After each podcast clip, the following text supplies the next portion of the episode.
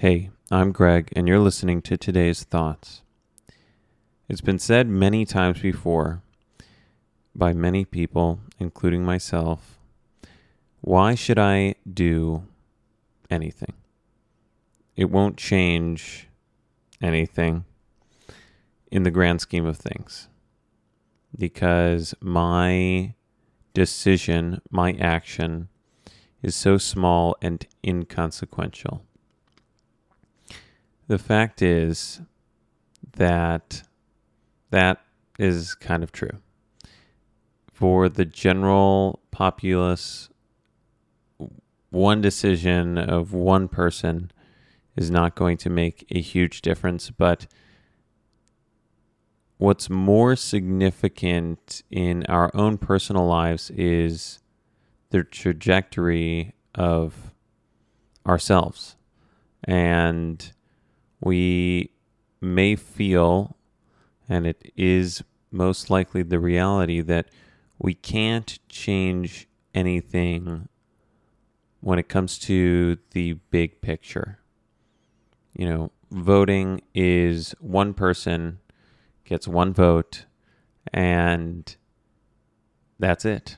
That, that's that's all you get. So you get to vote for who, who you want to vote for, but your candidate may lose or may win by by millions of votes, by hundreds of thousands of, of votes, by by thousands or or even by tens of votes. You know, when you get down to that small, you know, like local political races, then you might say, okay, well, your vote has holds a little bit more weight. But in the grand scheme of things, when it comes to large um, things that involve a lot of people, very large projects, you know, the decisions of just one person, of ourselves, is they're, they're not going to be very effective.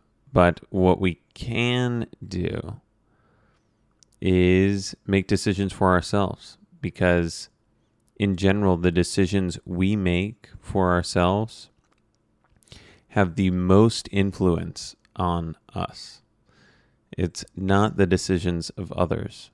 So we may feel helpless in situations where there's a big problem and it will require a lot of manpower or will require a lot of people making a specific decision to do or not do something you know that that kind of situation uh, can be can be frustrating but it is easy to lose sight of the fact that our decisions influence us extremely every single day. Like us personally, our decisions are, you know, what shape our lives.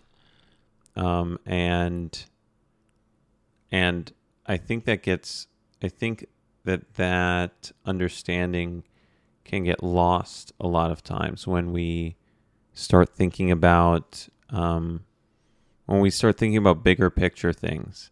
I guess um, one one thing I've heard is I forget where I read this, but like you want to focus your energy on things that are within your sphere of influence.